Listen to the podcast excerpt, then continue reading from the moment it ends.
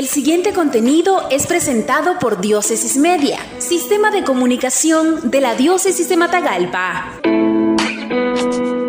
Esta semana tendrían que inscribirse los candidatos o fórmulas presidenciales. Estemos atentos con el corazón silencioso, porque los verdaderos liberadores proceden del desierto, de la llanura, como se diría hoy, de las bases sociales del pueblo sencillo, trabajador y no de élites, recordó Monseñor Rolando Álvarez, obispo de la diócesis de Matagalpa y administrador apostólico de la diócesis de Estelí, en su homilía dominical el 25 de julio 2021. Esta semana tendrían que inscribirse los candidatos o fórmulas presidenciales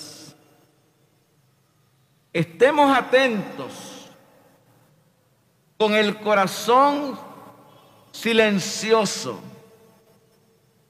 porque los verdaderos liberadores proceden del desierto, de la llanura, como se diría hoy, de las bases sociales del pueblo sencillo trabajador y no de élites o con discursos ruidosos, tormentosos, violentos o convulsionados.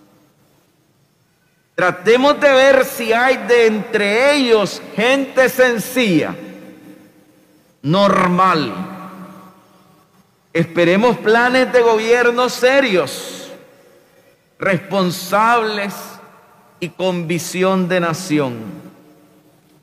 Esto nos permitirá ir descubriendo si realmente podemos dar nuestro voto de confianza sin traiciones ni componendas o arreglos a espaldas del pueblo, porque siempre, siempre será Dios y el pueblo los que tendremos la última palabra. Esto fue un contenido de Diócesis Media, sistema de comunicación de la Diócesis de Matagalpa. Síguenos en nuestra página web www.diócesisdematagalpamedia.org o en el Facebook de Diócesis de Matagalpa.